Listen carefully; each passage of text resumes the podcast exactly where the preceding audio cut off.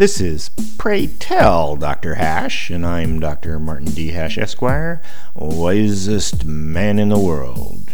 Because the competition just ain't that tough. And these are things I wish someone had told me.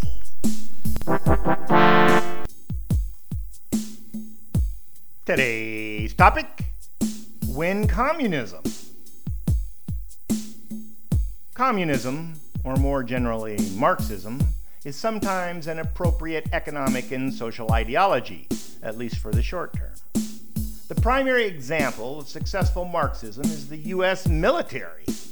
Elites making decisions for what is best for the state at the expense of individuals, all means of production carefully controlled with no personal enrichment, and all soldiers treated uniformly in a strict hierarchy where no one soldier benefits from their personal talents or effort and is expected to provide those talents and effort whenever it is needed.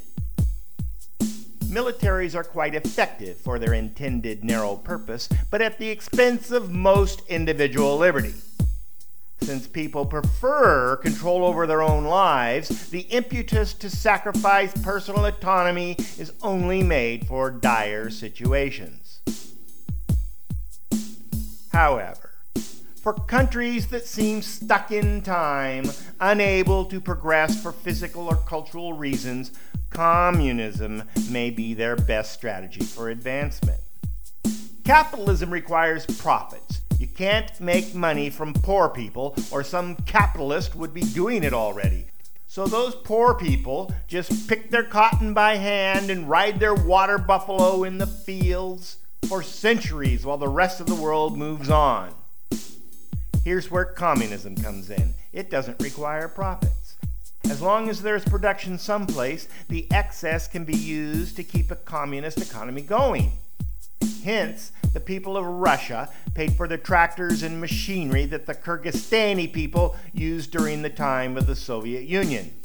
As long as Russians paid for and managed Kyrgyzstan, it prospered. But when the Soviet Union disintegrated, Kyrgyzstan slowly slid back to its old ways. Communism is definitely give a man a fish, rather than teach him how to fish. But some people just can't get the hang of fishing.